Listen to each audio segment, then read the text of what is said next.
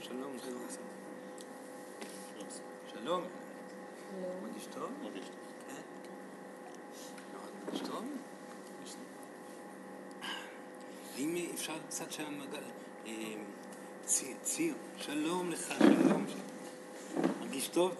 כן? אז אני שמח לראות אותו פה.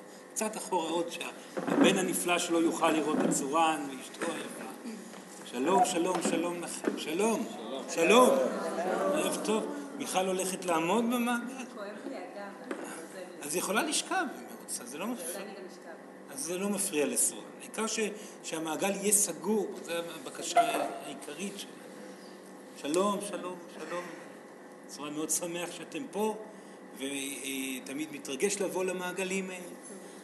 אנחנו כאן אה, ישויות מתאספות פה בעודנו כאן אה, מתכוננים, לכן אה, זכרו שאתם אה, אה, תוכלו, אם תרצו בכך, לקבל מאיתנו הרבה היום ואפשרו לאנרגיה שלכם להיפתח. אז יש פה מספר אנשים שאולי אה, אה, לא יודעים את הנתון הזה, אז כבר עכשיו מי שמרגיש, ויש פה כאלה, אה, מרגישים תקיעות או התנגדות שנמצאת בחזה או בכתפיים או בידיים, בבקשה תנסו לגעת בעצמכם שם, אם ביד לדוגמה, או בחזה או בצוואר, נגיעה קטנה תשחרר את התקיעות ותנסו לאפשר לנו להעניק לכם, אנחנו באמת פה בשביל זה.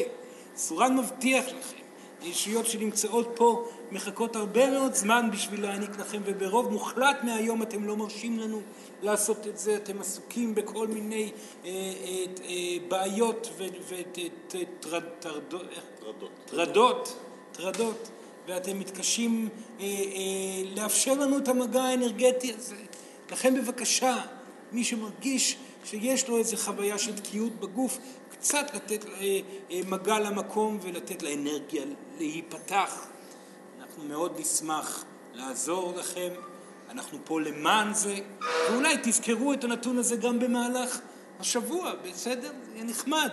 אם תצליחו קצת מדי פעם לפנות את האנרגיה שלכם אה, לקבלה, יש גבול כמה אנחנו יכולים להעניק לכם כאשר אתם מתכחשים לחלוטין לנוכחות בכלל של משהו גבוה יותר, אה, או עסוקים יותר מדי בגבוה. זאת אומרת, באחד מהקיצוניות הזאת, האלו, אנחנו לא כל כך יכולים להעביר אנרגיה דרככם, אם זאת אנרגיית ריפוי, או אנרגיית איזון, או, או אפשור אה, קצת למועקות לחלוף, אה, וכמובן, מי שיהיה מספיק אמיץ, ויהיה מוכן לקבל את זה, יוכל גם לקבל תשובות מאיתנו. סורן פה הוא שליח של ישויות, הוא לא ישות אה, אה, יחידה.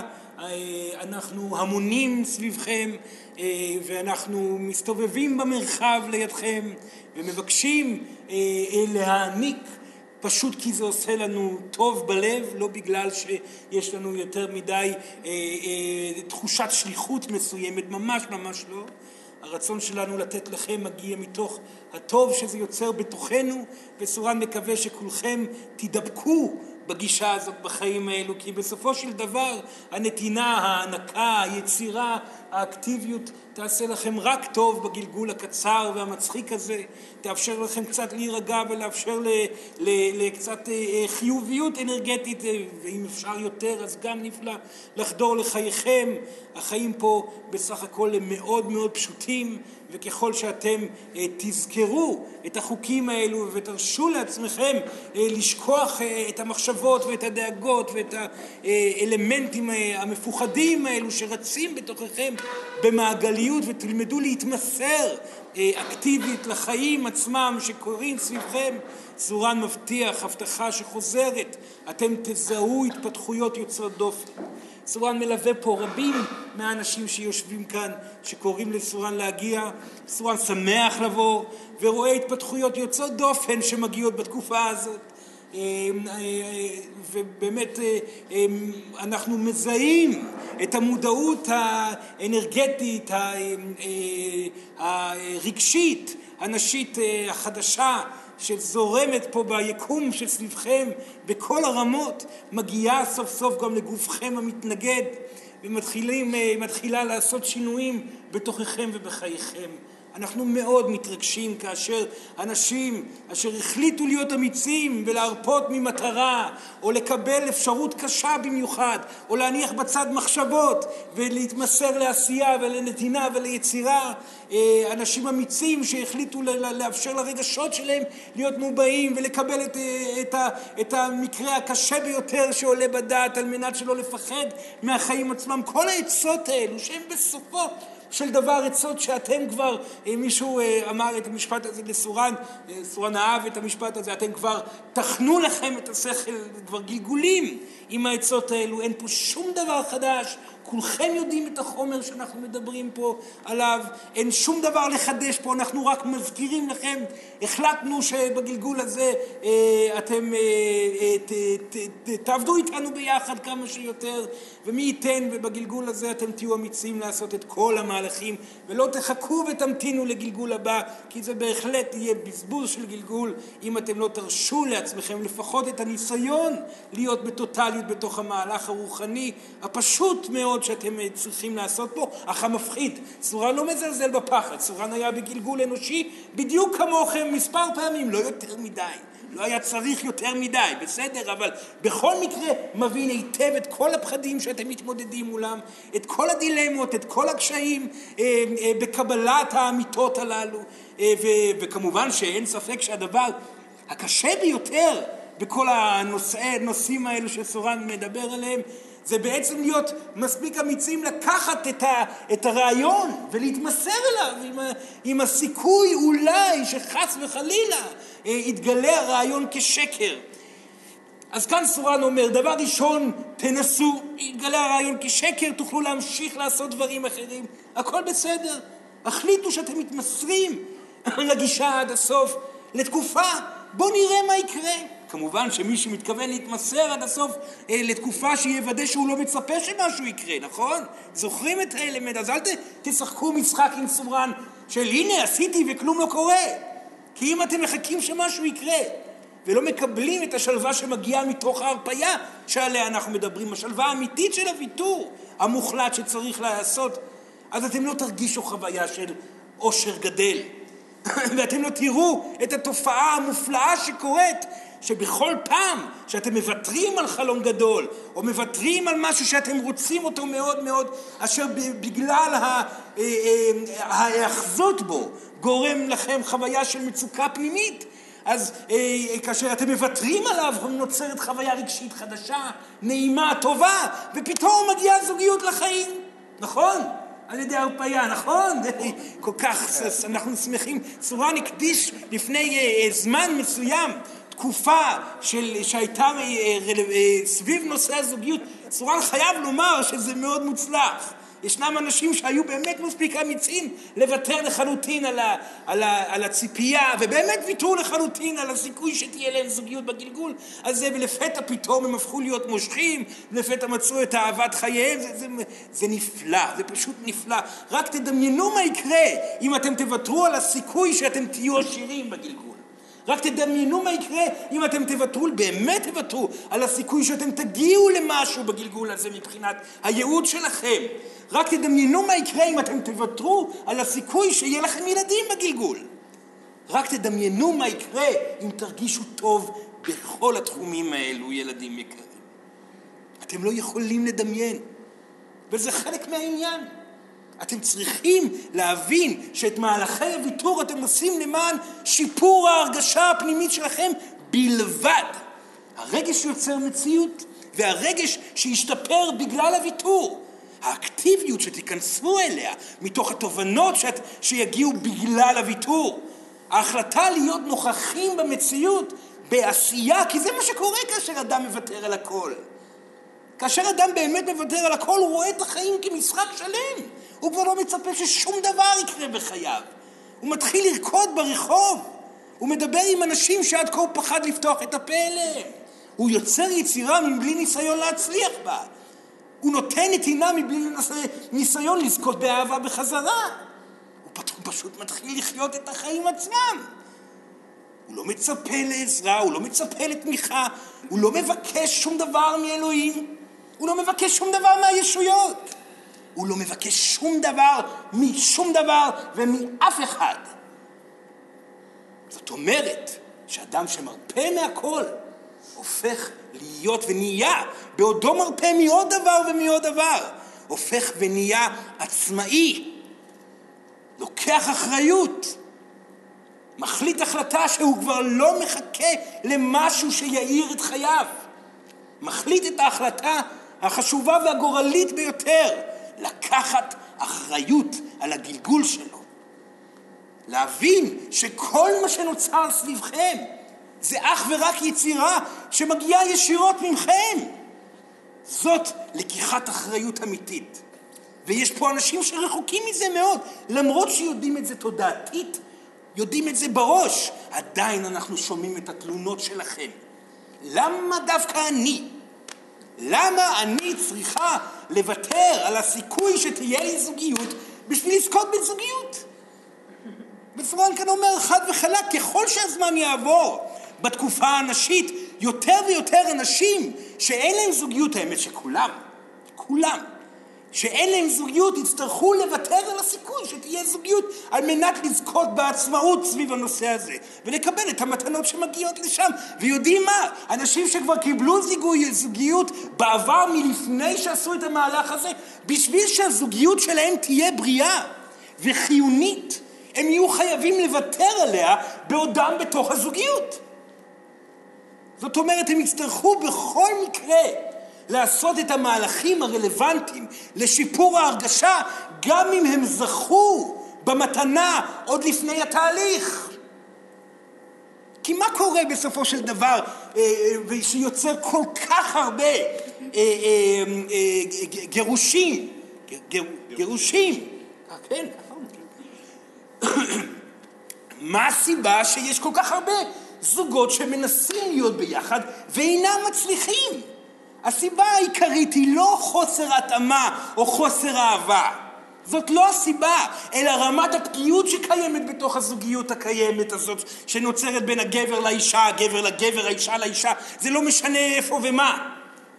הפגיעות שקיימת שם בפנים, שבתוך הזוגיות אה, אה, אה, מכה אחד את השני, את האדם ואת הזוג אחד לשני בצורה כל כך חזקה ויוצרת את ההתרחקות שוב ושוב ושוב והאדם אשר מאשים את, את אשתו והאישה שמאשימה את הגבר שהוא לא מבין והוא לא לוקח אחריות והיא לא מבינה והיא לא מוכנה להשתנות למעני וכו' וכו' ההאשמה הקבועה הזאת אותה האשמה קבועה ואותה החלטה של האגו בעצם להשתלט על האירוע גורמת להתרחקות עד השלב שמבין האדם שנמצא בבעיות שגורמות לו להאשים את האישה שלו או כל אחד בעניינו שלו, כן? שבעצם האחריות על הסיטואציה שייכת לכם בלבד. סורן אמר את זה הרבה פעמים, אתם היחידים שקיימים פה. כמובן שאין בזה אמת מלאה, כי יש פה עוד נשמות שנמצאות סביבכם. אך זאת האמת שעליכם ללחוש ולהחזיק אותה ביד על מנת להגיע לעצמאות המלאה. הידיעה שאתם יוצרים את המציאות ובעצם הרגש שלכם הוא זה שאחראי לאנשים שקרובים אליכם. זאת החלטה להיות מספיק אמיצים גם בשביל לקבל את הלבדות וגם להחליט להשתנות בכל סיטואציה.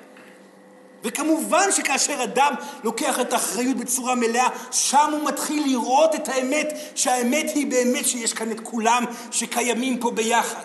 אך בשביל להגיע למקום שכזה, ולהבין את האמת הזאת, עליכם לקבל את הלבדות שקיימת בקיום ואת האחריות המלאה שמגיעה מתוך הלבדות הזאת. ומה שקורה לדוגמה בזוגיות, הרבה מאוד פעמים כאשר גבר אה, מביע את התסכול על האישה והאישה מתנגדת ומביעה את התסכול על הגבר ובעצם שניהם צודקים כי בסופו של דבר כל אחד מדויק לגבי ההתבוננות שלו על האדם שנמצא מולו. יש שם אמת ובמיוחד אם אותו אדם מתכווץ בכל פעם שאומרים לו את האמת הזאת. כל סיטואציה שכזאת שקורית היא סיטואציה שגורמת לאותם אנשים אותה האשמה קבועה להתרחק, סורן אמר את זה קודם. ואם אתם מחליטים לקחת את האחריות כולה על הסיטואציה, על עצמכם, באמת על עצמכם. כי זה נכון שהבן זוג שלכם איננו מספיק נוכח. וזה נכון שהאישה אה, מושפעת מדי מהמצוקה של הגבר שלה. ואיננה מצליחה להיות מאוזנת אל מול חוסר האיזון שהוא מגיע איתו הביתה. ישנם גברים שאומרים את זה, תהיי תה, אה, עצמאית, את לא צריכה אותי מאוזן בשביל להיות אה, אה, מאוזנת. זו טענה נכונה. והאישה אומרת לגבר, תהיה אתה אחראי יותר, אתה לא צריך אותי כל הזמן מזכירה לך לקחת אחריות על, המד... על הדברים עצמם שקורים בבית או בכל מקום אחר. שניהם צודקים, אבל זה לא נפתר עד שמגיע שלב שבו אחד אחד מן הצדדים, אם שניים זה מגיע במקביל אז זה נס, אבל זה לא קורה הרבה פעמים. מספיק שאחד מהצדדים אומר, הבנתי, רק אני קיים פה, רק אני קיים פה, היא לא קיימת. הבעיה פה היא שלי. אני מושפע מהנוכחות הלא מאוזנת שלה, אני מושפע מכך שהיא כועסת עליי, מה עליי לעשות לדוגמה אל מול הסיטואציה הזאת? האם הפחד שלי שהיא לא אוהבת אותי, איך אני פותר את זה? ושם תגיע התשובה, רק אם לא תפחד לאבד את הזוגיות, אז שם אה, תוכל להגיע לאיזון, וכאשר אדם עושה את העבודה הזאת, פתאום הכל נרגע. והוא מבין בשקט את הטענה שאומרת לאשתו ואומרת אתה לא שמת לב, אתה פגעת בי בכך שלא אמרת את הדברים מהחכמים שלך אבל לא באמת הרגשת את המקום שבו אני נמצאת ואותו גבר יכול להגיד הבנתי עכשיו אני פגעתי בה ואני לוקח אחריות על הטענה שלה, כי אני כבר לא מפחד לראות את הטענה שלה. אני משתנה מתוך השינוי ולקיחת האחריות על הסיטואציה, כי רק אתה קיים, או רק את קיימת, ישנה רגיעה, וכאשר צד אחד נרגע, הוא יכול לפנות אל הצד השני ולומר לה או לא, עכשיו אני רגוע, הבנתי, אני אשתנה. ושם להפתעתכם יבוא השינוי שהבן זוג או הבת זוג צריכים לעשות באופן מיידי וטבעי. וכך זה בכל תחום בחייכם. כל פעם שאתם תיקחו את האחריות המלאה, תשתנו מבחינתכם, תזהו את הגורם שבו אתם צריכים להשתנות, אתם תראו מיד טרנספורמציה שקורית במקום החיצוני. כאשר אתם נאבקים בילדים שלכם, והילדים שלכם לא מצליחים להיות מאוזנים מולכם, ואתם לא מצליחים להיות מאוזנים מולם, כאשר אה, אבא או אימא מקבלים את העובדה, לדוגמה, שמאבק עם אותו ילד יהיה לנצח נצחים. לדוגמה, כי הרבה מאוד פעמים פחדים של הורים זה, זה בעצם אני לא מצליח להגיע אל הילד, אני לא מבין מה קורה פה, זה לא נגמר אף פעם, תמיד יש מאבק וכו' וכו'. כאשר לדוגמה הורה מקבל את המאבק כ... כמציאות מלאה ומתחיל להבין שעליו להשלים עם המאבק הזה ולא לנסות לשבור אותו ולא לנסות לשנות את הילד או לא לדאוג או כל אחד והסיפור שלו. באותו רגע מגיעה רגיעה פנימית, אני מבין שכך יהיו החיים, אני בוחר לאהוב את הילד שלי בכל מקרה, זאת הבנה פנימית, זאת רגיעה, זאת לקיחת אחריות על הסיטואציה. באותו רגע לרוב גם הצד השני יגיב מיד, אפילו בלי מילים. אפילו בלי מילים. לכן, בכל תחום שתעלו, וסורן מקווה שהיום בפגישה הזאת אתם תהיו מספיק מדויקים בשביל להעלות את התחומים שבהם אתם עדיין מאשימים את הסביבה. עדיין מאשימים את הסביבה, את הבן זוג או הבת זוג, את אלוהים בעצמה. כאשר סורן אמר את זה בעבר ויגיד את זה שוב פעם עכשיו, אלוהים מבחינתכם, אתם לא אמורים לצפות שהיא או הוא, ובעיקר מי שנמצא עדיין שם בהוא, להבין ולקבל שאלוהים לא הולכת להעניק לכם שום דבר. זה לא תפקידה, אתם לבד פה. אין אלוהים כאן סביבכם. אלוהים כמובן שהיא קיימת סביבכם, אבל, היא, אבל הוא, בעיקר האלוהים הגברי שאליו התפללתם וביקשתם וניסיתם, השתנתם בשביל לקבל הכרה, לקבל אהבה, לקבל התקדמות, קידום בעבודה, אה, אה, זוגיות, אה, ניסיתם להיות טובים יותר בשביל שהוא יראה אתכם אה, ויעניק לכם את, ה, את המתנה ובעצם אתם תזכו בהכרה בהתפתחות שלכם על ידי כך שאתם אה, תזכו בדברים שאתם רוצים בגלגול. כל התהליך הזה, כל הניסיון, כל הנזקקות הזאת, היא בלתי אפשרית. סורן פעם אה, העביר מעגל על הנושא הזה של, של הטרנספורמציה האנרגטית, הקפיצה התודעתית שמגיעה מתוך הפרידה אה, מאלוהות. איך נקראת ה... להתחבר הרטט החדש. להתחבר לרטט החדש. סורן ממליץ לכולם מתישהו וכולם, כל מי ש... גם אנשים שכבר התחברו לרטט החדש, שישמעו עוד פעם את המעגל הזה, הוא משמעותי מאין כמוהו. כי אתם מתלוננים באופן טבעי. אתם נמצאים במקום הנזקק הזה, גלגולים שלמים, עליכם לוודא טוב מאוד שהגעתם למצב שבו אתם לא רואים באלוהים מישהו או מישהי שאמורה להעניק לכם משהו, כי זה לא עובד. האם הבנתם את זה שזה לא, לא עובד כבר? מי שעדיין לא הבין את זה ומאמין שתפילות יביאו אותו לאנשהו, או בכך שאלוהים צופה בו ורואה אותו אה, אה, נחמד וטוב יותר ועוזר וכל מיני דברים כאלה. כאלה, זה לא כך אלוהים מעניק, זה לא הסיפור. אלוהים ככל שרוצים ממנו יותר משהו, ככה הוא פה יותר מזלזל באדם שרוצה אותו. לעומת זאת, האלוהים הנשי, בטרנספורמציה שקורית, כאשר אדם מחליט כבר לא לפנות אל האלוהות בבקשה, שלוקח את האחריות בידיעה ששיפור ההרגשה תלוי אך ורק בו, בהרפיות, בעשייה, בהחלטה לבכות כשצריך, בהתגברות מעל פחד, בהשתנות היומיומית, כאשר אדם מחליט לקחת את רגשותיו בידיו, שם הוא ירגיש את התמיכה האלוהית החדשה, את אלוהים שיודע טוב מאוד מי יכול באמת לשמוע אותה, מי שלא נזקק אליה, מי שעצמאי במהלך חייו עם גב זקוף, מסתכל על החיים ואומר, אהה, אלו הם סך הכל חיים. ואני, בגלגול הזה, הולך לזכות באושר, ולא מעניין אותי שום דבר.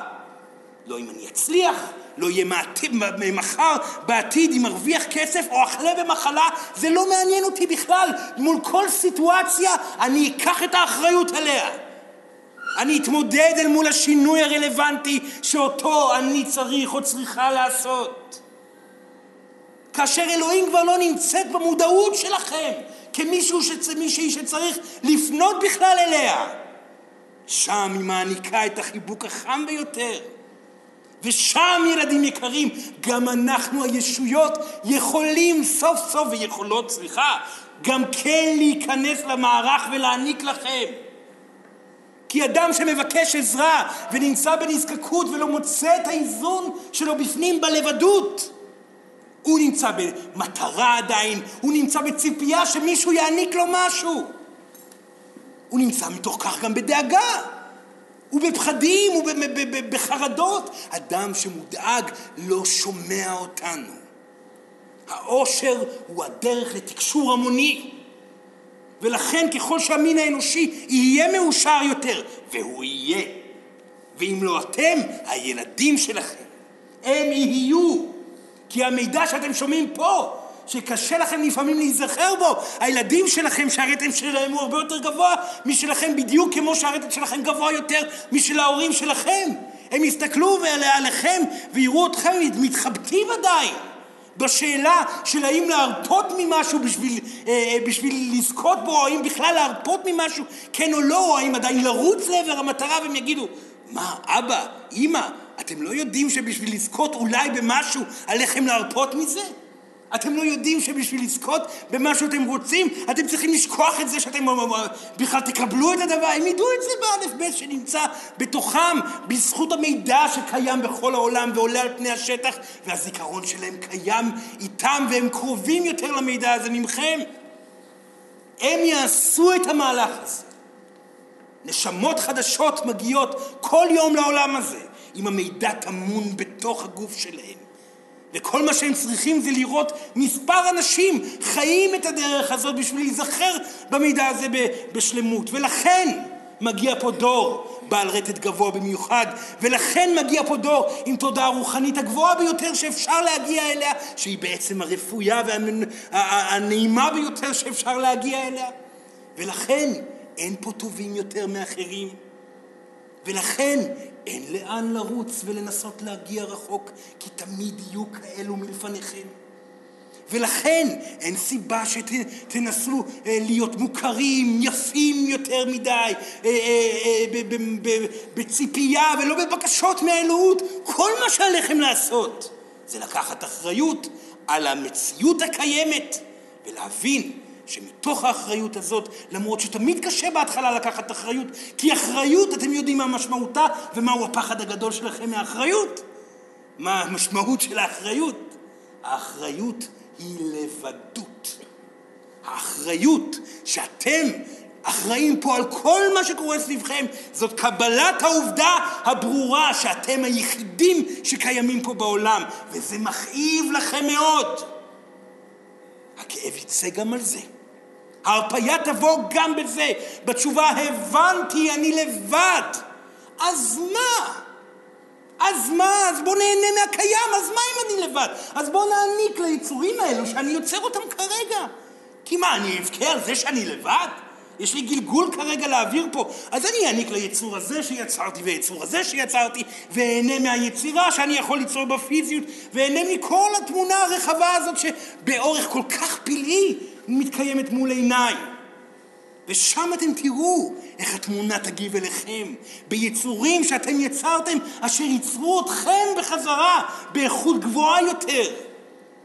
ושם דברים קורים, ושם יצירה עולה, ואין ספק שככל שיהיו יותר אנשים אשר מצליחים לקחת את האחריות הזאת ולהרפות מכל שאר הדברים, אלא לאסוף את האנרגיה שלכם, ובאמת להיות בהחלטה מודעת, רק אתם על עצמכם להשתפרות. שם האחריות מדביקה את כולם. האחריות היא מדבקת גם כן. סליחה, צורה נשתה. רגע אחד. תודה, תודה.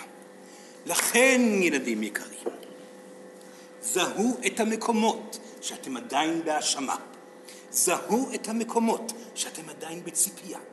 זהו את המקומות שאתם עדיין מייחסים את הסיטואציה בחיים שלכם באנשים אחרים שנמצאים סביבכם.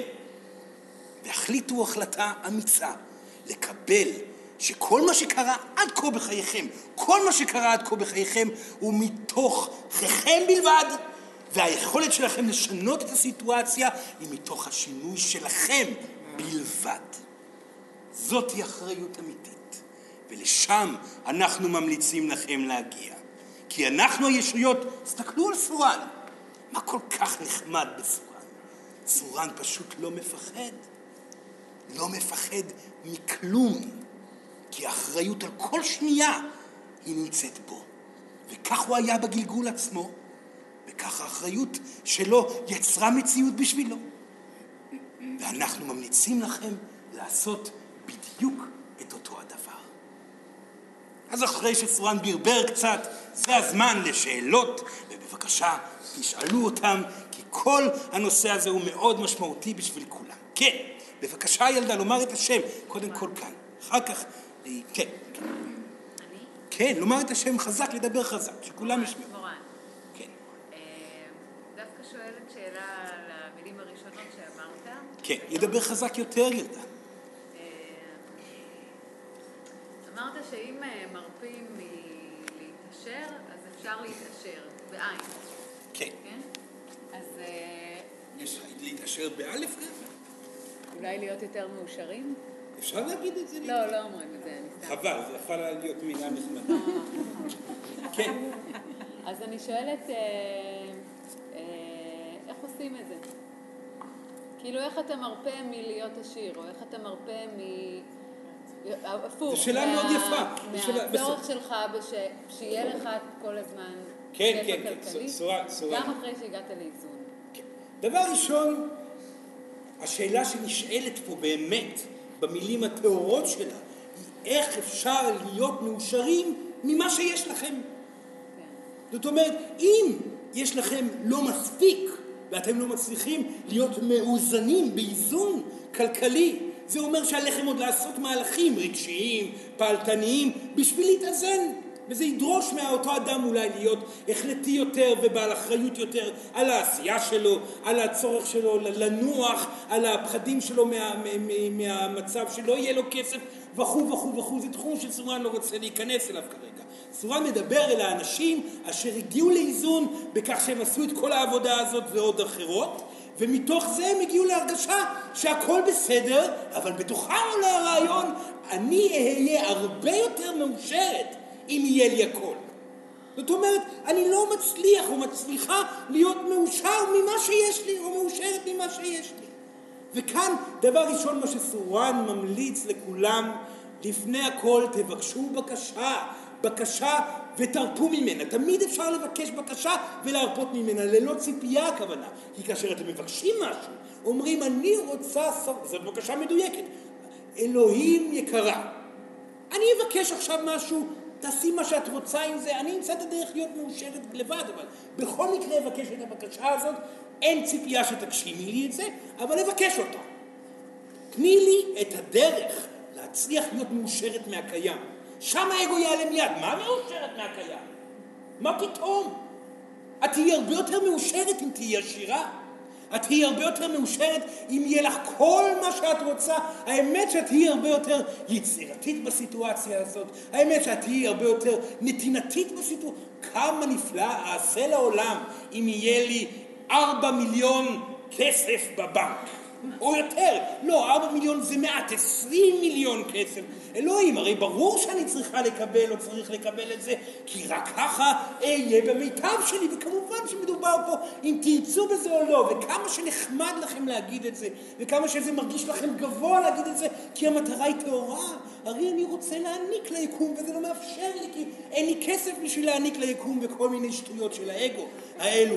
תבינו שזה הכל תכסית של האגו שחוזר והוא קבוע. הבינו, קבלו את העובדה שזה מה שיש. הכסף כמו שהוא, זה מה שיש, והאמת היא שכל עוד אתם פעלתם, דייקתם את עצמכם, השתפרתם, הגיע סכום כסף מספיק לקיים. אז אם יהיה ילד, אז כנראה כאשר יהיה ילד אמצא פתרונות.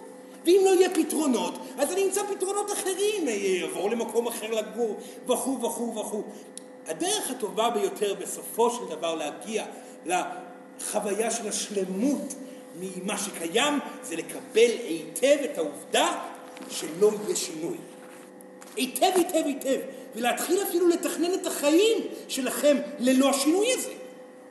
לראות איך אתם מצליחים אה, להגיע לאיזון במקום הזה. אולי אתם תחליטו שאם באמת לא יהיה שינוי, אתם תעברו לגור במדינה אחרת שבה קל יותר לחיות. יכול להיות שכל מיני פתרונות יהיו דווקא מכך שאתם תצאו מהחלום שלכם הקיים ותתפשרו בחיים במקום קל יותר למחיה.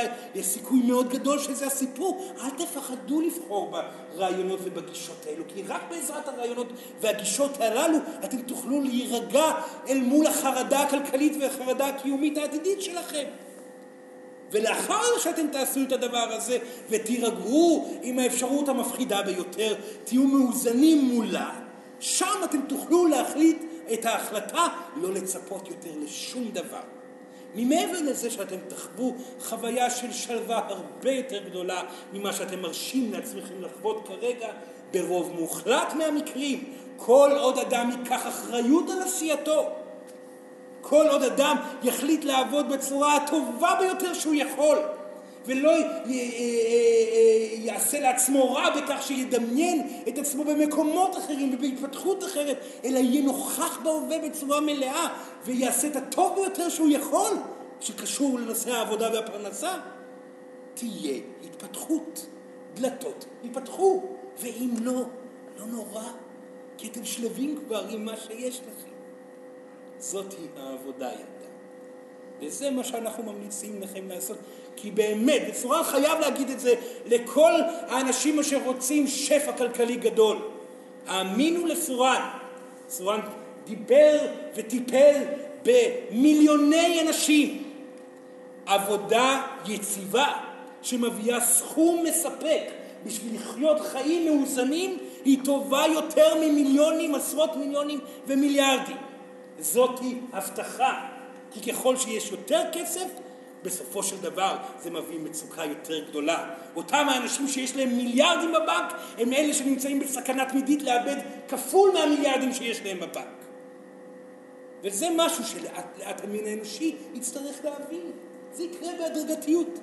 ואז השפע הכללי יעלה למעלה חזק מאוד. בסדר? בהצלחה, בהצלחה. כן, ילדה, כן. כן. כן. דיברת עליו הרבה פעמים אחרות, אבל זה פשוט אה, מעסיק אותי. כן. אז אה. אה, הרבה פעמים אתה מדבר על המוות כמשהו שאנשים נורא מפחדים ממנו, ואז ברגע שהנשמה מתה, פתאום היא רואה שזה לא כזה מפחיד, והמוות זה בסך הכל חלק מהחיים, ולא צריך לפחד מזה. מוות הוא החיים. כן.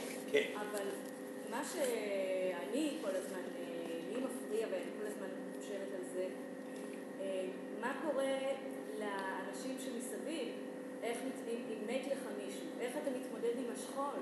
זאת אומרת, מי שמת, אוקיי, כבר מת, סבבה, לא... משוחרר מהסיפור. אבל איך, נכון. איך האנשים שמתים להם, אה, אנשים, איך הם מתמודדים? מה עם כל השכול והעצב וה... האנשים כל הזמן מתים. נכון. כאילו, ב- במלחמות, בצבא, בתאונות, וזה, איך... בזקנה גם. זקנה, איך... מתים נקודה, כולם מתים. אה, איך אנחנו מתמודדים עם זה? עם עם מישהו שקרוב לנו ומת בטרם עת, אה, מישהו שחס וחלילה מת לו ילד? איך מתמודדים עם זה? המוות הוא פרידה. הוא בדיוק כמו פרידה, שאתם זוכרים אותה כאשר הכרתם אהוב או אהובה, ופתאום האהוב והאהובה נעלמו מהחיים שלכם בצורה הכואבת ביותר. מי שחווה פרידה כואבת באמת, חווה ד- דמיון, זה משהו מאוד דומה למוות, כי זה פשוט משאיר אתכם לבד. בכאב איום ונורא, הגוף שלכם מתאבל על הפרידה, כי הגוף הוא זה שנפרד, וחד וחלק צריך לאפשר לו להתאבל על הפרידה. ההתאבלות עצמה היא המפתח. כאשר אדם חווה פרידה מגבר, מאישה זוגית, או, או, או פרידה בחיים עצמם, חוויית האבל הטוטאלי הוא זה שתגרום, היא זאת שתגרום לתהליך האבל להפוך ולהיות מהיר ומאוזן יותר, לא קל יותר. אין דרך קלה אל מול הכאב. הרגש תמיד כואב. והאמת היא שאם הוא כואב יותר, כך אומר הדבר שעובר הרגש בצורה איכותית ומהירה יותר. כאשר אדם מקבל את העובדה שאותו מת נעלם מחייו לחלוטין לנצח נצחים, כי הגוף כך חווה את זה. חוויית הפרידה היא באמת לנצח נצחים. עובר דרך, דרך אותו אדם מתאבל אשר מחליט לעשות את זה באומץ גדול, באחריות מלאה על הסיטואציה הרגשית שבה הוא נמצא, עובר גלים רגשיים שהיו יכולים לקחת גלגול שלם. כי אותו אדם קורא ספרי רוחניות, מדבר אל הנשמה שכבר לא קיימת פה בעולם הפיזי, אבל עדיין מנסה להשיג ממנה אישורים. הולך ובודק אה, אה, כל הזמן דברים לגביה וחושב ומנסה להישאר בתקשורת, אבל הגוף לא רוצה עדיין, הגוף רוצה לבכות, לבכות, לבכות, לבכות. אז אבל אשר לא נעשה בצורה מלאה, נמתח ונמתח ונמתח, ואז ישנם אה, אה, מקרים, ואתם עברתם את זה, כולכם עברתם את זה, שגלגול שלם, חמישים שנה, שישים שנה, מ- מ- בעצם אתם תוקעים את הרגש המפנים, והאבל עצמו לא מסתיים גם לאחר גלגול שלם. הבעת הרגש המוחלט על ידי קבלת המציאות כמו שהיא בעולם הפיזי תגרום לאבל להיות עוצמתי בצורה יוצאת דופן ולהסתיים מוקדם. מה יקרה אחרי האבל הזה? תהיה קבלה. זה אולי מפתיע אתכם כי רבים מכם עדיין לא התנסו בזה, אבל אתם תתנסו בזה. כי ההורים שלכם, ילדים יקרים, הולכים למות. לפניכם. תודה לאלה. ואתם, ילדים יקרים, לא יכולים להמשיך להתעלם מהעובדה שהאבל והפרידה הפיזית היא דבר שאתם מאוד מפחדים ממנו. כי אתם הולכים להתמודד עם זה כבר בגלגול הנוכחי. ויודעים מה? גם זה סך הכל רגש. כי מי שעבר אבל מתחילתו ועד סופו בפרידה פיזית בגלל מוות, יגלה להפתעתו שחוויית האיזון הרגשי מגיעה פתאום, ופתאום נשאר רק געגוע. געגוע נעים וטוב, עם זיכרונות ברורים ובהירים, ובאותו רגע אותו אדם מתאבל יגלה שהקשר שלו אל אותה נשמה חזק יותר אפילו מהזמן שהיא הייתה בחיים. ואת זה מבינים האנשים שעברו את התהליך. לכן התעסקו בנושא. איפה תתעסקו בנושא? תתחילו מההורים שלכם. אין סיבה ללכת למקומות אחרים. התעסקו בנושא. אפשרו לעצמכם לעבור אבל שאתם יודעים טוב מאוד שאתם הולכים לעבור, לא לעבור אותו יום אחד. תרשו לעצמכם לעשות את האבל הזה לא בגלל שזה ימנע ויפתור את האבל העתידי שיגיע, אלא בגלל שכאשר הוא יבוא אתם תדעו בדיוק מה לעשות. אין לכם מה לפחד, אלו הם רגשות וזה קטסטרופלי ונראה כאילו שאי אפשר לצאת מהחיים כאשר אתם מתאבלים על אדם קרוב, אך גם זה מסתיים והאהבה תמיד נשארת, גם לאחר אבל. בסדר ילדה? בהצלחה, אוי סורן מצטער, זה כל כך קשה לכם הנושא הזה. סורן מצטער ומרגיש את הכאב שלכם, סליחה, אבל אין ברירה. טוב? כן, בבקשה, שם, קודם כל שם, ואז כן. לומר את השם, נו, כן.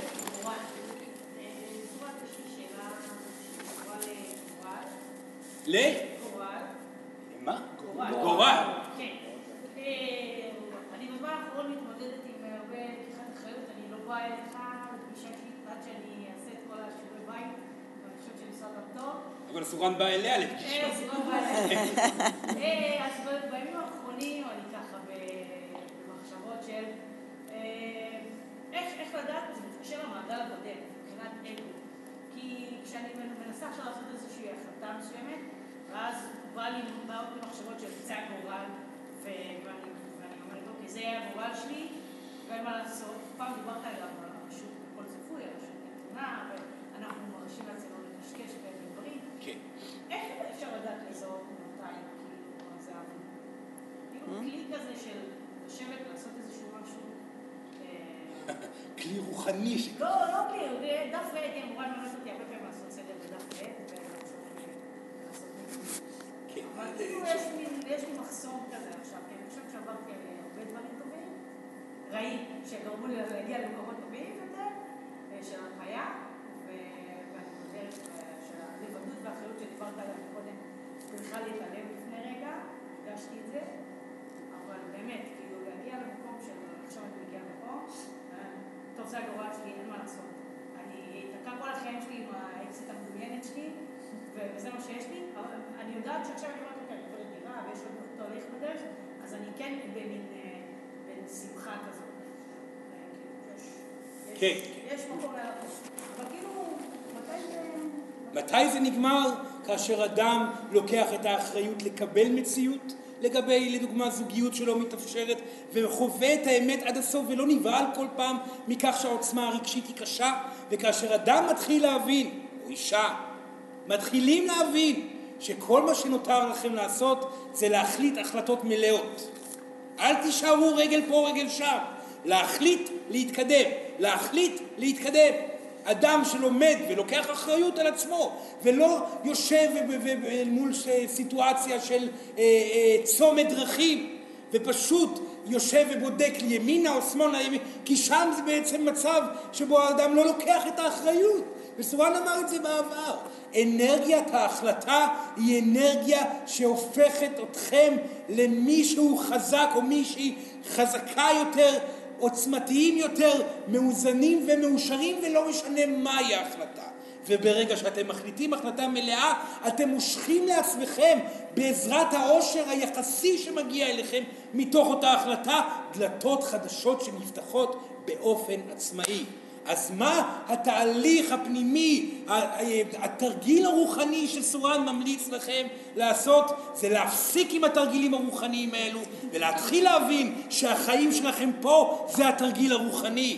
ואם אתם לא מתחילים ללמוד את ההחלטות האלו באקטיביות ובעוצמה, אתם יכולים ללכת לאלף תרגילים רוחניים אחרים, ואתם תחזרו הנה בשמחה לגלגול נוסף, עד שתתחילו להבין את העניין כלפי הגלגול הזה, האחריות שבגלגול הזה, הפשטות שזה הסדנה הרוחנית שלכם, סורן אמר את זה כבר.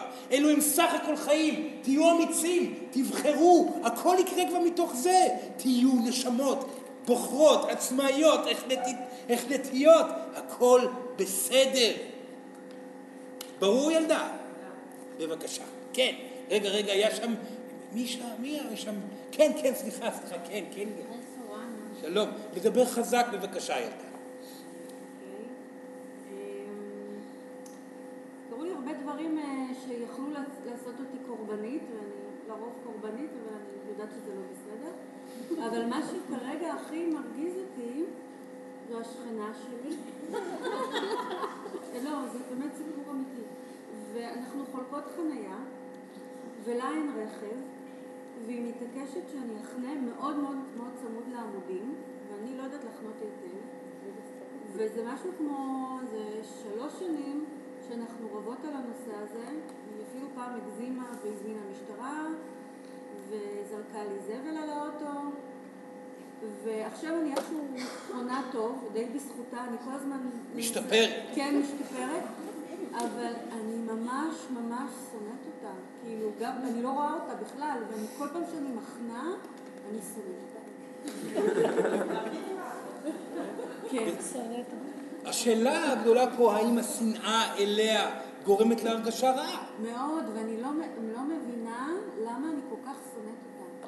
באמת, כי היו אנשים שעשו לי הרבה יותר רע בחיים. כן. אבל אותה אני ממש שונאת. אסור אני אגיד לה בדיוק למה היא שונאת אותה, וזאת האמת אה, אה, לרוב המקרים של שנאה גדולה שמגיעה. השנאה מגיעה בגלל שאותו אדם מכריח אתכם להשתנות. לקחת אחריות ולהשתנות. לכן הרמות השנאה הגבוהות ביותר מגיעות בתוך זוגיות. לכן תפסיקו כבר להתרגש מכך שאתם שונאים אחד את השנייה או אחד את השני בתוך זוגיות, זה חלק מהעניין. אתם שונאים אותו או אותה כי הוא או היא דורשים מכם לעשות שינוי אמיתי, לא כאילו כן הבנתי, תודה, כן אני אחנה ליד העמודים, תודה, לא! את תחני צמוד לעמודים ואת תצליחי לחנות מבלי לשרוד את הרכב ותעשי את זה שוב ושוב ושוב ושוב, כי אין לך ברירה, זאת היא המציאות. כמובן שאתם שונאים את האדם הזה, הוא דורש מכם טרנספורמציה שלא הייתה אי פעם בשום גלגול אחר. היא אף פעם, באף גלגול בהיסטוריה הנשמתית שלה, לא חנתה טוב כמו שהיא חונה עכשיו. וזה כך מגיע בכל תחום. כל מקום שבו אתם שונאים מישהו, זה בגלל שהוא דורש מכם לבוא בגלגול הנוכחי לקחת אחריות בסיטואציה הנוכחית ולשנות את עצמכם באחריות מלאה למען מקום חדש שבהכרח יהיה טוב יותר. שנאתם אותו? תתמודדו עם, האדם, עם מה שהאדם הזה מביא, עם הטרנספורמציה שהוא מבקש מכם להבין, להבין ול, ולשנות ולהביא. לכן אין מקום לשנוא את הראש ממשלה שלכם. אין מקום לשנוא את... אה, האמת שנמשיך משם עד אין סוף. השנאה היא לא רלוונטית. האחריות שנוצרת מתוך החוויה, יודעים מה, אפילו אה, אותו אדם שהיה אחראי לגורל של המונים אה, מהעם שלכם, אין לכם, האמת שאין פה מקום לשנוא אותו, כי אם הוא לא היה, וכולכם יודעים את זה, אתם לא הייתם לוקחים אחריות כעם. אתם יודעים שאתם העם אולי הראשון בהיסטוריה האנושית אה, שעשה צעד שכזה של אחריות כעם, איבדנו הכל, אנחנו לא מחכים בדלת אה, אה, במדינת אירופה ששם יש לי בית מלפני 70-80 שנה לקבל את הבית בחזרה, לא, זה נגמר, קיבלנו את זה שזה נגמר אנחנו מתחילים פה מחדש, יוצרים בעצמנו עם אחריות מלאה, שימו לב את האנרגיה החדשה הזאת, אותו, אה, אותה תנועה חזקה שנוצרה ביחד יוצא דופן שמחלחל וזורם לכם בגופכם הביחד הזה. קשה להבין את זה כאשר אתם לוקחים את האחריות על חייכם. אתם מבינים אולי את החוויה הקשה ביותר שיש להבין בנושא הזה, שכל אדם שנשפך על האדמות לפני עשרות שנים אחורה, הוא אדם שפועל בלבכם ובלב האומה שאתם נמצאים בה. ואם לא היה קורה דבר שכזה, לא הייתם מגיעים לאנרגיית האחריות שכל כך מייחדת אתכם. היא תמיד נמצאת בסכנה. היא בלי ספק נמצאת בסכנה, כי התלונה מגיעה. הנה, הרי אתם בתלונות, אבל האחריות טמונה בתוככם. אתם עם שבחר אחריות. אתם נשמות שבחרתם אחריות, וזאת אחת הסיבות העיקריות שסורן בחר להתחיל את המשימה שלו דווקא בכם. כן, בבקשה. אבל יש לי עוד שאלה. כן, כן, ילדה. רק שלא תהיה מרתקת באותה צורה. סורן יכול לפתח עם השאלות של המעגלים, אה, כן, בבקשה. אמ, אתה אמרת שלא צריך להתפלל וזה, אבל לי מאוד קשה עם לבדות ועצמאות, זה נושא שאני אחוזת פחד ואימה. אמ, ואני מוצאת עצמי כן מתפללת לאלה, שאני קוראת לה אימא, אמ, ואני אמנם עדיין תמיד בתפקיד הבת, הילדה, אני יודעת, אבל אני שמה לב שהתפילות שלי תמיד נופלות על אוזן קשובה. זה אומר שהיא מבקשת בקשה ללא ציפייה. אם באמת יש כאן אוזן קשובה שמגיבה לתפילות, זה אומר שהיא מתפללת למען הנאתה הפרטית ללא ציפייה שיבוא משהו מלמעלה. זאת הסיבה. מבקשת עזרה. אני מבקשת עזרה. האם היא מצפה לעזרה ומחכה לעזרה? אני לא יודעת איזה עזרה שתהיה, אבל כן, אני יודעת ש- שיעזרו. לא, לא, לא, לא, לא. סורן שואל כאן שאלה. האם היא ממתינה כל היום לעזרה, כן או לא? אז הכל בסדר. סורן נחלטי בנושא התפילה בגלל שישנם רבים מהאוכלוסייה האנושית וגם מספר אנשים אפילו בחדר הזה שמניחים את האחריות על אלוהים בצורה מלאה. אין שום בעיה לדבר עם אלוהים, במיוחד לא עם אלוהים אימא, כי היא הקיימת. ולבוא ולהגיד לה, אלוהים, אני אוהבת אותך, תעזרי לי, אני לא יודעת איך, אני מתמודדת לבד. אני קמה בבוקר, הולכת לעבודה, מתמסרת לילדים, מתמסרת לגבר שלי, מתמסרת, עשייה, עשייה, אחריות מתחזקת. זה בדיוק מה שהיא עושה בשנים האחרונות. וכמובן שאלוהים תורמת לה כאשר היא עושה את זה. אבל תמיד יש לאן להתפתח בתחום עוד ועוד. בסדר? מצוין. כן, רגע, רגע, רגע, היה פה מישהו... אסורה נפנה לכיוון הזה. סליחה, סליחה. סליחה. כן, בבקשה. לדבר חזק ולומר את השם. אה, האמת שזה משהו ספציפי, אה, איך אני יודעת שעכשיו זה הזמן? כאילו, אם לא מתערבבים שם פחדים או כל מיני דברים, או שללכת עם התחושה שכאילו שזה עושה לי טוב, אז זה זה הדבר הנכון לעשות עכשיו. היא ענתה לעצמה על השאלה בזמן שהיא שאלה את זה. לשאול את השאלה הפשוטה, אם לא היה פחד בעולם, וזה סך הכל חיים, והכל בסדר, והם ייגמרו עוד מעט גם ככה, אם אנחנו נחשוב יותר מדי או לא, גם אם ייקחו עוד מאה שנה, הם ייגמרו מהר, כי החיים פה עוברים, אוי אוי אוי, כמה שהימים חולפים לכם יותר ויותר מהר, וזה כבר לא כל כך משנה מה אתם עושים ואיך אתם עושים, העיקר שתתמסרו להווה וכו' וכו' וכו'. אם אין פחד בעולם וזה המצב, מה נעים לי לעשות? לבחור את הנעים. בתשובה שלה הגיעה, בשאלה שלה הגיעה לתשובה. זה כאילו משהו כלכלי, אם עכשיו זה, זה איזשהו, זה איזושהי בעיה שצריך לפתור אותה, השאלה אם זה הרגע הזה, זה הרגע הנכון, השאלה היא, שצריך לחכות. השאלה היא אם אפשר לחכות. אם אפשר לחכות, שתחכה. יום, יומיים, אז תדע את התשובה. לחכות, אין שום בעיה עם לחכות. חכו יום, יומיים, שלושה אם אפשר, ארבעה, והתשובה תגיע. בסדר? לא לפחד גם מלחכות במילים. כן, בבקשה, אז שניהם, אחת אחרי השנייה. כן, שירלי. כן, ש- השאלה שלי זה שיש לי אה, לדבר חזק, עכשיו לא שומעים. שהתחושה שלי זה ש- שהוא יהיה בסדר, ש- ש- שהכל בסדר. השאלה שלי אם התחושה שלי אה, באה ממקום של אה, פחד והתמודדות מהמצב, או שבאמת הכל בסדר, או שאני צריכה לקחת אותו לכל הרופאים, לכל הבדיקות. אה, אם זה אינטואיציה נכונה, או שאני עובדת על עצמי. אף פעם אל תאמינו לאינטואיציה שלכם. תמיד תשימו אותה בספק. תבדקו מה יקרה אם לא יהיה בסדר. תלכו עם זה אפילו עד הסוף. ואז אתם תראו שמתוך זה שלא יהיה לכם פחד, אתם תחליטו אם ללכת לרופא הזה או הזה או לוותר על הכל. העיקר שהפחד לא יהיה. ואם עליכם לדמיין את החיים שלכם בהתמסרות מלאה לילד לנצח נצחים, והחלטה מודעת שאתם חיים למען הילד הזה כל הגלגול, תעשו את זה. למען הילד תעשו את זה כבר. שם תבוא ההרפייה, ושם התשובה גם תגיע. וזה מתחבר לשאלה ששאלה הילדה קודם. כי היא שאלה כאן שאלה, אולי סורן לא הסביר את זה בצורה בהירה מספיק. האם לחכות או לא לחכות? אם אפשר לחכות, תחכו בשביל שהפחד יתאזן. לא לבחור בחירות מפחד.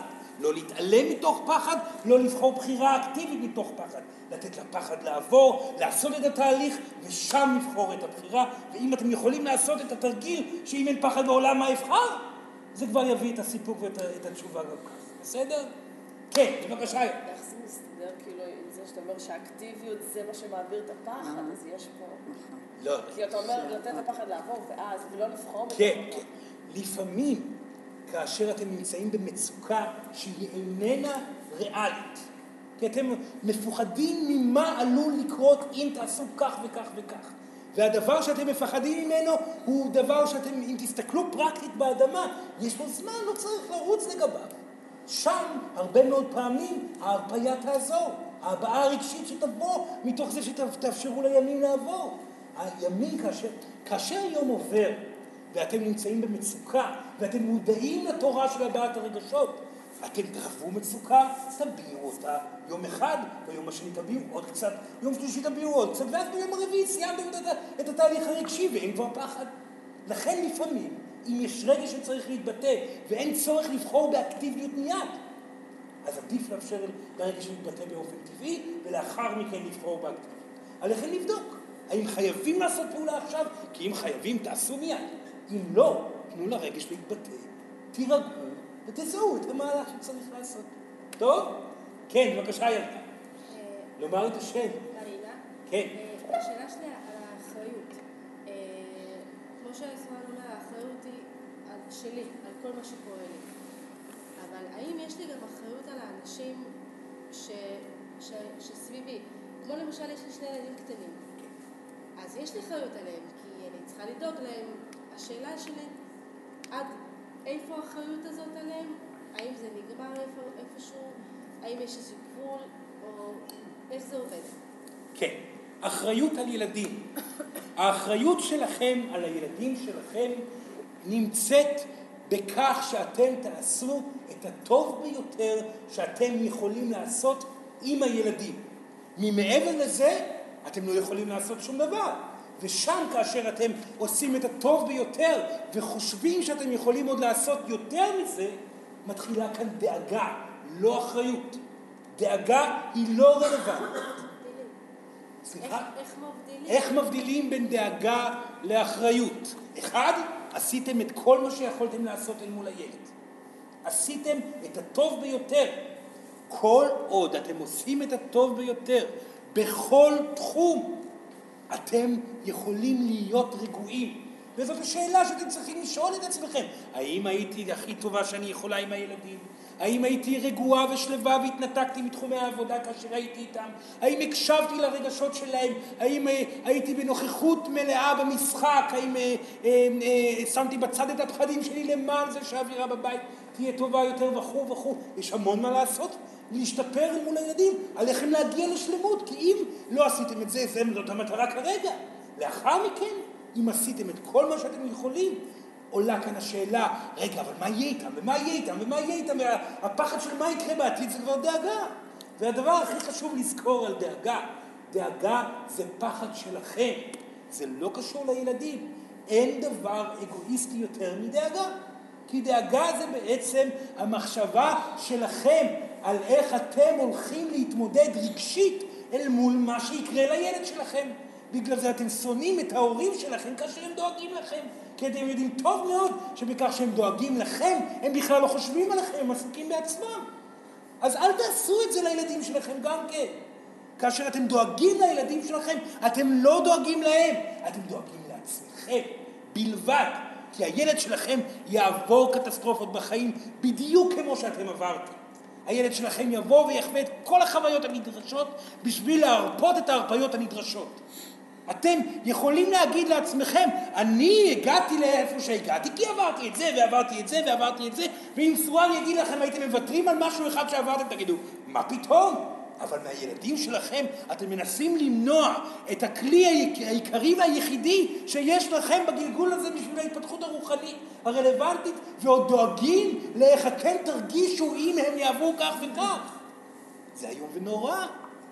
דאגה זה מימד אגואיסטי חמור מאוד. הורים יקרים, הפסיקו לדאוג. קבלו את זה שהילדים יעברו קשיים ותדעו שאתם תתמודדו כאשר זה יקרה. ועד שזה יגיע, יתמסרו אליהם בהנאה ובשלמות. עוד טיפה הבהרה. איך אני יכולה לענות לעצמי לשאלה האם אני פועלת מול ילד, מסבירה לו או עושה משהו, האם זה מתוך הכי טוב שאני יכולה, או שזה מתוך כבר דאגה? איך אני, איך אני יכולה לענות לעצמי? להרגיש? האם נעים לכם כאשר אתם מעניקים או לא? אם אתם נמצאים במצוקה בזמן שאתם עם הילד הזה, אתם לא עסוקים בו בכלל, אתם, אתם מתפתלים בנוכחות מולו. אם אתם מרגישים מצוקה אל מול ילד, זה אומר שאתם לא נמצאים ברגע איתו, אתם חושבים על דברים אחרים, אתם מתעצמנים על זה שהוא מבקש או מבקשת את הנוכחות שלכם, וכו' וכו' וכו'. נעים לכם בהתמסרות, הגעתם לדיוק. בסדר? כן, בבקשה. אה, כן, כן. עמית. אה, השאלה שלי... לומר את השם. עמית, עמית. כן. השאלה שלי היא כמובן במקום אישי, אבל היא כללית. אני כל הזמן מתבלבלת בין המקום שצריך להרפות, שאתה מדבר עליו כל כך הרבה, לבין המקום של האקטיביות. כן. הם, הם, אני לא מצליחה לעשות את ההפרדה המתאימה והנכונה, איפה להרפות ואיפה להיות באקטיביות. בסדר. אם אנחנו מדברים על הרפאיה נכונה, זאת הרפאיה תוך כדי תנועה. אין דבר כזה הרפאיה הרפייתית כך, רק כאשר הלכתם לחופש, אחרי שהרווחתם את הכסף הראוי ללכת לחופש הזה. טוב? ההרפאיה עצמה לא יכולה להיות אם היא לא תוך כדי תנועה. הרפאיה היא אך ורק תוך כדי עשייה. אז מי שלא עושה ומתבלבל לגבי ההרפאיה, אז הוא מבולבל מאוד. קודם כל, עשו, התמסרו, תתאזנו, תלמדו לחיות באומץ, תלמדו לחיות באומץ, אל תפחדו מהמילה הזאת. אל, סורן הרבה פעמים אומר, מי שרוצה להצליח בייעוד שלו צריך להגיד, אני רוצה לעבוד קשה. לעבוד קשה, שיהיה לי עמוס, שאני אהיה עייף, אני רוצה לעבוד קשה כי אני רוצה להתמסר לנתינה שלי ואני לא אתבכיין על כך שאעבוד קשה כי אני יודע ויודעת שיהיה לי טוב לעבוד קשה. כאשר כל הגוף אומר את המשפט הזה, אתם נמצאים במקום הנכון.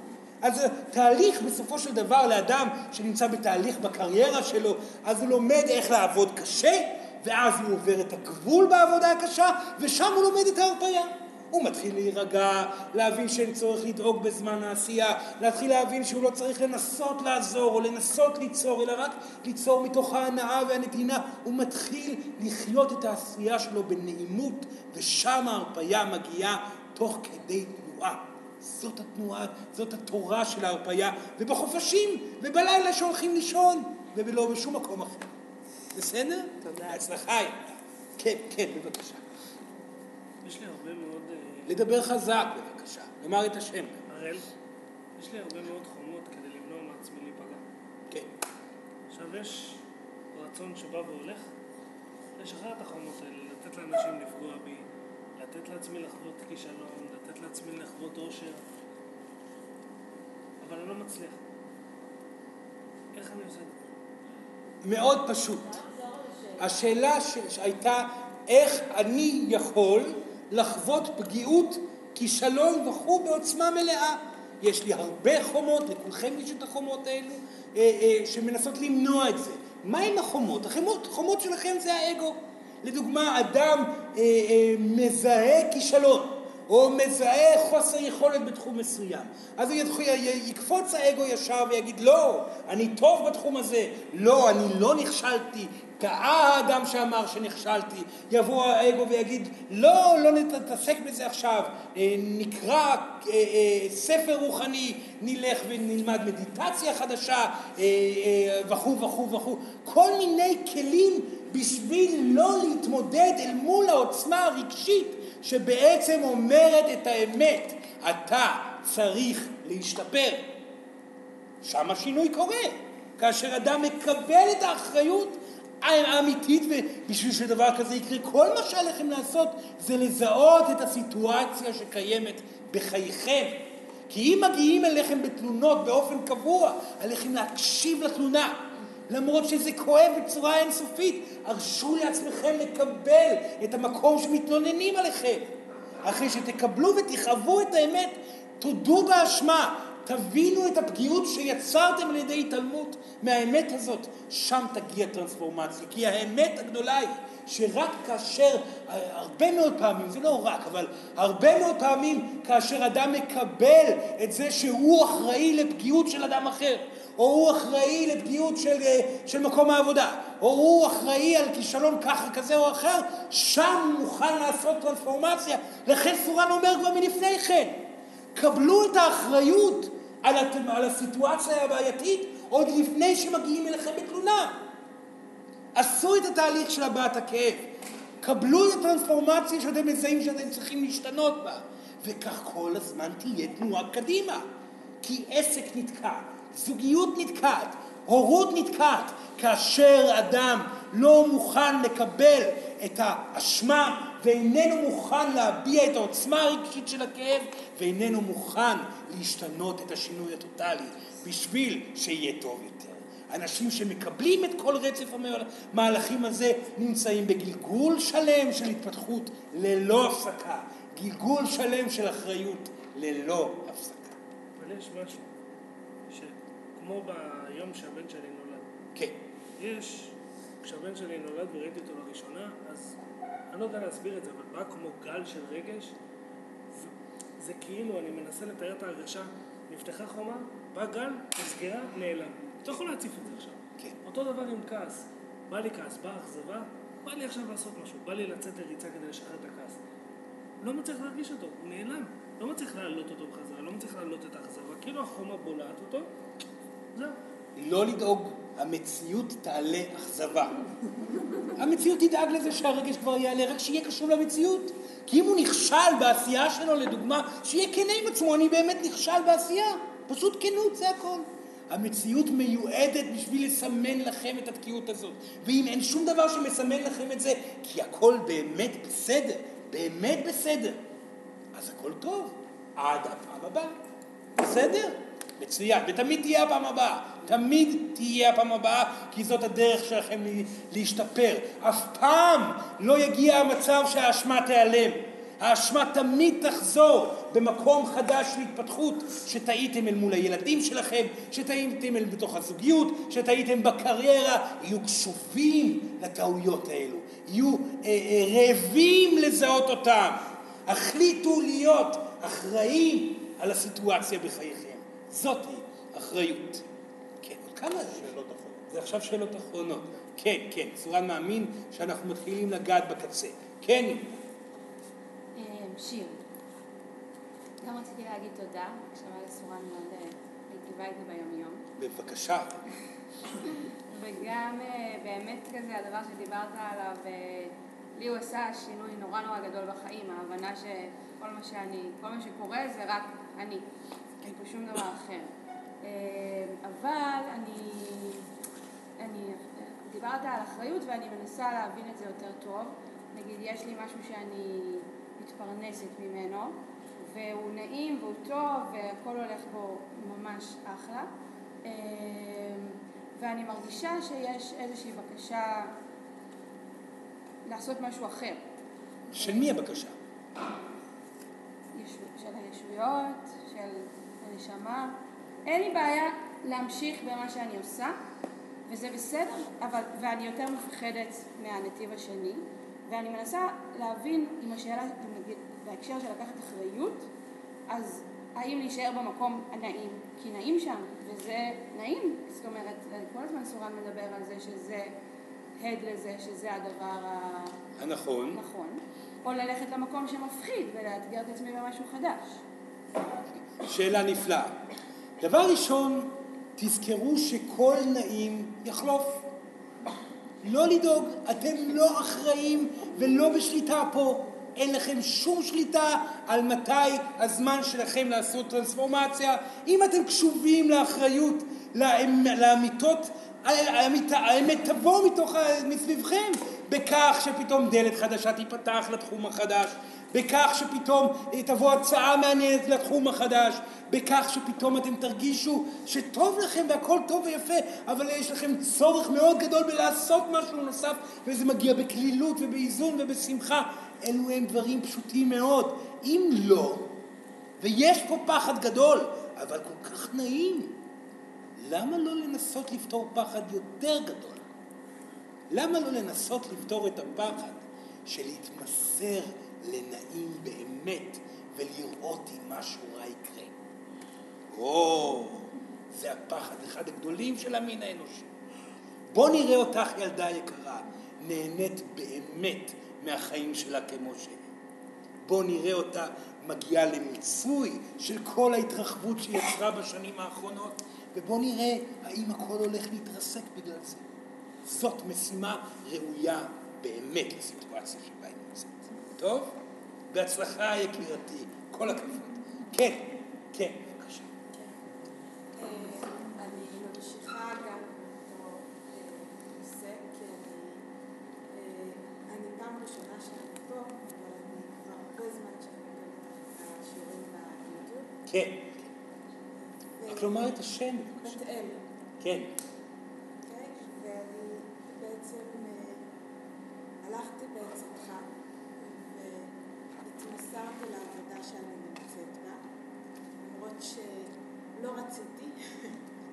עשיתי את זה והתמסרתי, והנה נסגרת המחלקה שאני עובדת בה, ואני מוצאת עצמי בלי עבודה. ואז פתאום אני מחכה למתנות שיקרו, ופתאום כלום לא קורה. וזהו, ואני בעצם נמצאת באיזשהו אה, מקום שאני שואלת את עצמי, מה עכשיו? מה עכשיו? כן. היא בחרה לתוך הקיים. המחלקה נסגרה. זה אומר שהבחירה שלה הובילה אותה לניצחון אחד על פחד והתמסרות לקיים, ולהודעה מוחלטת מאלוהים בעצמה, שזה סוף התהליך. היא משתחררת למקום חדש. מה עליה לעשות עכשיו? לראות כמה זמן היא יכולה לנוח במקום הקיים. תמיד טוב לקחת מנוחה מסוימת. לעבור תהליך בתוך שקט אה, אה, שאתם נמצאים בו בין המהלכים, זה מקום טוב וחשוב. באמת להירגע בתוכו, ומתוך הרוגע לבחור את הצעד הבא ולבחור בהחלטיות. כמו שהיא בחרה להישאר, עכשיו נראה אותה בוחרת להתקדם. למה? כי אין לה ברירה.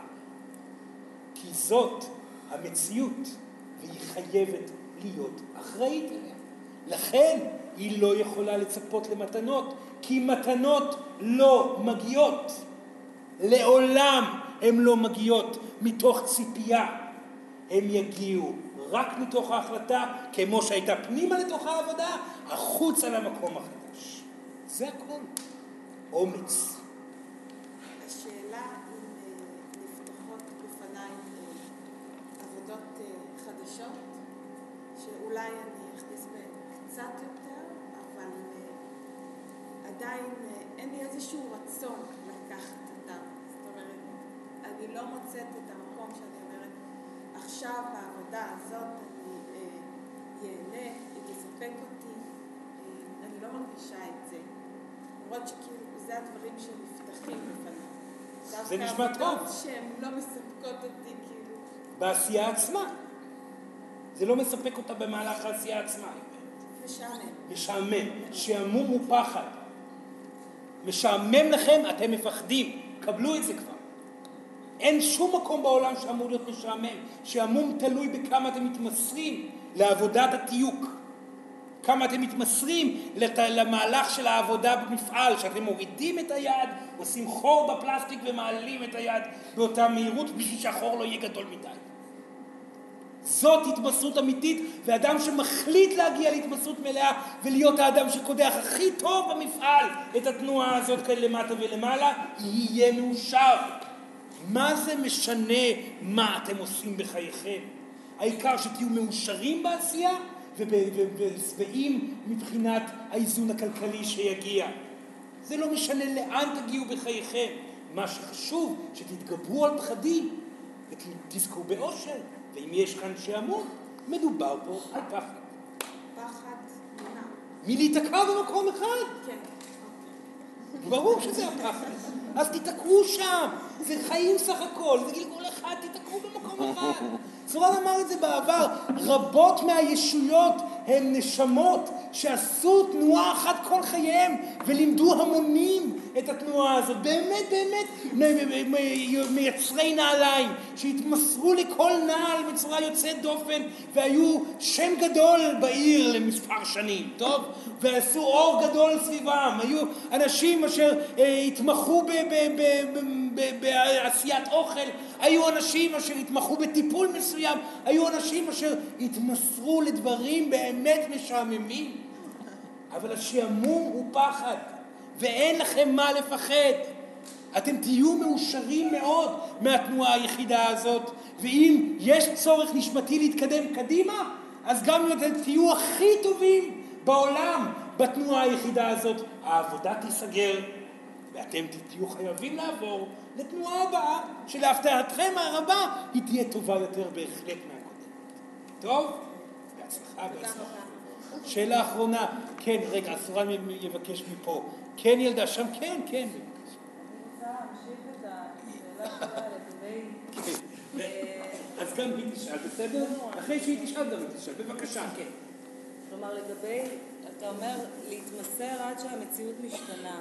מה עם קבלת החלטות אישית, בחירות אישיות? ואני גם מקודם בכלל רציתי לשאול על... אה, אני מאוד מבינה את המקום של הרגש שיוצר מציאות, אבל איך מתמודדים עם המחשבות, שגם הרבה פעמים מעוררות רגש? אה, שאלתי ממש- זה שאלות, בסדר, אז כן. סורן יענה לזה. דבר ראשון, סורן תמיד אמר ויגיד את זה שוב, בכל תחום, אם זה זוגיות ואם זה קריירה. ההתמסרות שלכם לקיים, מציאת האיזון שלכם בקיים היא מאוד משמעותית, כי אם לא תמצאו איזון בקיים אתם תעברו למקום אחר עם אותה דילמה בדיוק. זאת הסיבה שמגיעים, או הם מעבידים גרועים אחד אחרי השני, אנשים דומים תמיד מגיעים במקומות עבודה, כי לא פתרתם את זה במקום אחד, לכן תפתרו את הדבר עד הסוף, והמציאות תוביל אתכם למקום הבא. זה דבר אחד. מבחינה, מה הייתה השאלה השנייה, סליחה ילדה? על המחשבות, אולי. על המחשבות, מה עושים עם המחשבות? מ- מ- מבטיח לכם דבר אחד, אם תבחרו אל מול המחשבות להניח אותם בצד בעזרת אקטיביות, נתינה, יצירה או עשייה, המחשבות יתאזנו באחו- באחוז מאוד גדול. אם נשארות מחשבות גם שם, מדובר פה על חרדה שצריכה להיפתר.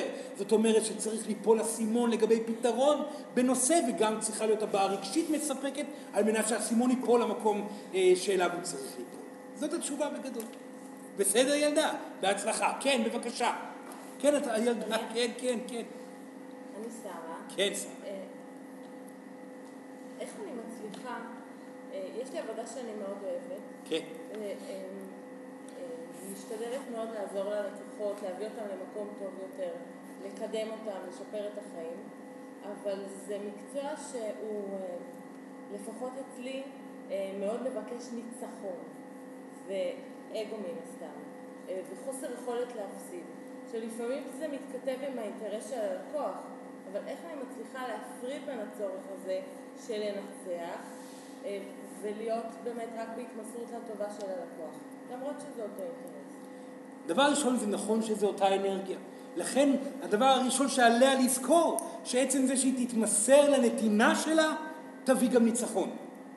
רבים האנשים שמנסים לנצח ולהצליח, ושוכחים שהנתינה היא הגורם הראשוני של ההצלחה הראשונית. כלומר, הת- התוצאה היא תלויה באיכות הנתינה, בהנאה שבנתינה, ביצירתיות שבנתינה, בחוויית ההתרחבות שבנתינה, ברוב מוחלט של המקרים, בעיקר בתקופה הנשית.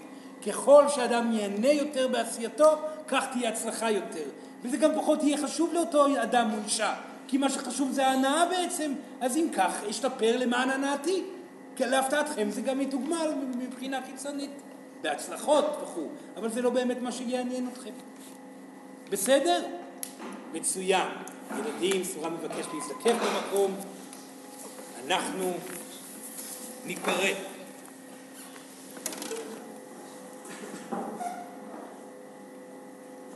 אז ביחד עם סורן בבקשה, שלוש שאיפות עמוקות. שאיפה ראשונה, נשיפה. שאיפה שנייה, נשיפה. שאיפה שלישית, נשיפה.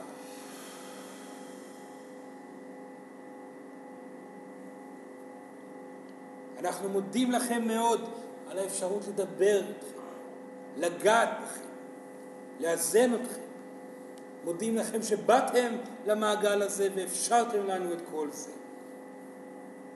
מאחלים לכם בהצלחה בלקיחת האחריות, בהחלטה הבסיסית שכל אחד מכם יהיה חייב לעשות, בהבנה הבסיסית שאין מה להאשים את האחר וגם לא בדברים רעים שהוא עושה, כי האחר עושה אותם מתוך המצוקה שבה הוא נמצא, ואתם יכולים להבין את זה, כי כל אדם שעושה משהו רע בחייו, עושה את זה מתוך פחד ומצוקה בעצמו, ואתם נפגשתם בו, שיעשה לכם את זה מתוך המצוקה שלכם שצריכה להיפטר. קבלו את זה בנעימות, קבלו את זה בחמלה.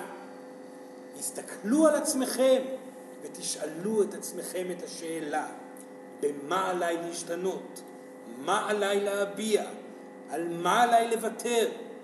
איפה עליי להתמסר?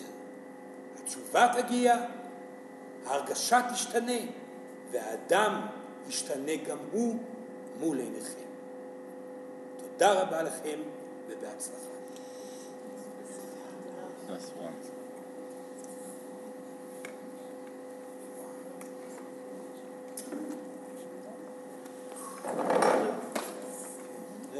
אני לא איתכם.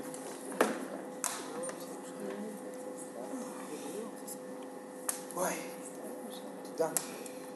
בסדר? יופי, חבר'ה. אה, אה, טוב, אה, מה אני רציתי להגיד? לא יודע, אין לי מה להגיד. אני, אני חושב ש... באמת, אני, אני, זה, זה תחום שאני מאוד אה, מ- מבין אותו ו, ושמח בו. האחריות המלאה הזאת, ההבנה הזאת שכל עוד אני מקבל את, הטעות או משתנה אל מול אשתי שמציבה את זה יפה יפה מולי כל פעם, או בעבודה שאני מזהה מקומות שאני יכול להשתפר בהם ואני בולע את, ה, את ההבנה שהייתי יכול להיות טוב יותר, או מול הילדים, או בכל תחום, ההחלטה הזאת לקחת אחריות כל הזמן ולא לא לפחד, פשוט מתוך החלטה, אתם יודעים, זה, אני, אני אישית מזהה את זה מאוד אה, כ, כאיזה סוג של בחירה אנרגטית שצריך לעשות כל פעם. אה, אני, בעבר אני זוכר שהייתי חווה את החוויה הזאת של הפחד האיום והנורא הזה אל מול, ה, אל מול היום, אל מול ה- המשימות שלי, אל מול אה, דברים, אני יודע, כל מיני שטויות.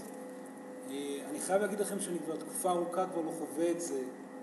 אה, בגלל היכולת הזאת כל הזמן לקחת את האחריות, לה- להרים את הגוף מעל, ה, מעל המים והעצות שסורן נותן לי, אה, החיות פה התחילה להיות מאוד, מאוד פשוטה ואני מצליח, אני מאמין, אני רואה את זה, פשוט קורה, לעשות את הטרנספורמציה הזאת, האמת, בלי הפסקה. זה כיף מאוד גדול, הלבדות הזאת. זה כיף מאוד גדול לשים בצד את הכל ולהשתפר ולהשתפר. זה כיף מאוד גדול לזהות עד כמה אה, אני לא עייף, עד כמה העייפות היא פחד, עד כמה השעמום הוא פחד, עד כמה היובש בכל תחום הוא סך הכל פחד. וההחלטה לבוא ולעשות את השינוי, להיות אדם שמשתנה כל יום, כל יום, כל יום. זה באמת תענוג גדול, אני מאוד ממליץ על זה. על זה. אה, וזהו. שיהיה לכם בכיף. תודה. עשו חיים. בעוד חודש אנחנו פה, בהצלחה לכולם. תודה.